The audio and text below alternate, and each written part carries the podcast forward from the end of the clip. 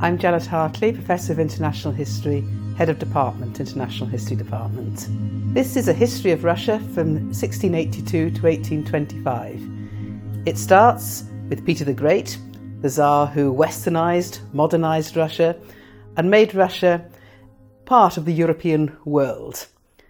We look at why Russia became a great power in this period, what territory she took, what military successes she had, by the end of the period, Russia was a great power.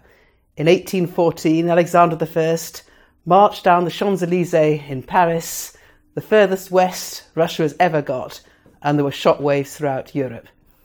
At the same time, Russia stagnated domestically, and the course ends in 1825 with a revolt against the Tsar by the most privileged members of the elite. This is a second year course, so there are lectures and classes.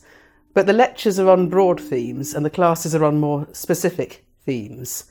I also have a course presentation mark, 15%, which I find works extremely well. The students do it very well. They're far better with IT uh, than I am. All the students participate and they get to know each other better, and it simply makes a, a much more engaging and productive class.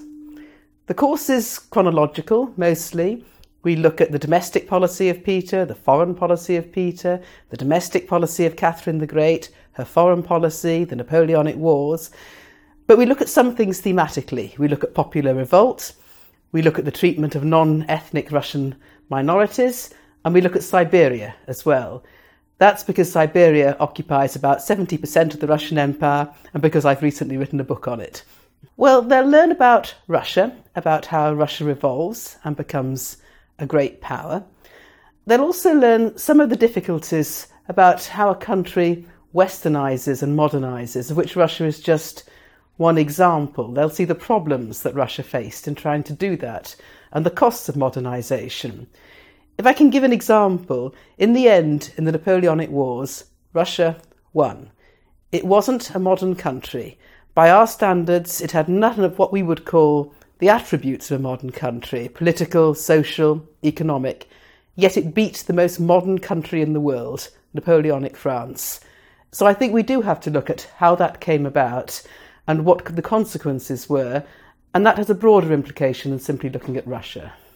They'll certainly learn a lot more about Russia, why Russia is what it is, why it occupies the territory that it does, Russia, for example, got the Crimea not in the modern period, but in my period, in the late 18th century, and she took the Crimea not from Ukraine, but from the Ottoman Empire.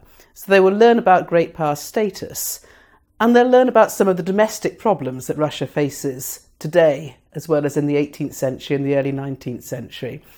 Problems about society, about intellectual development, about political development, but also practical physical problems about how you rule a country and run a country, which is just so enormous, where distances are so great, and where the climate is often so hostile.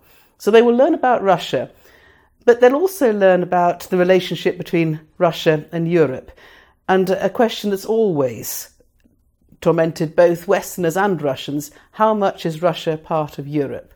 How do Russians perceive themselves as part of Europe? How do Europeans perceive Russia? And that issue is as relevant today as it was in the early 18th century when Peter the Great started to westernize Russia.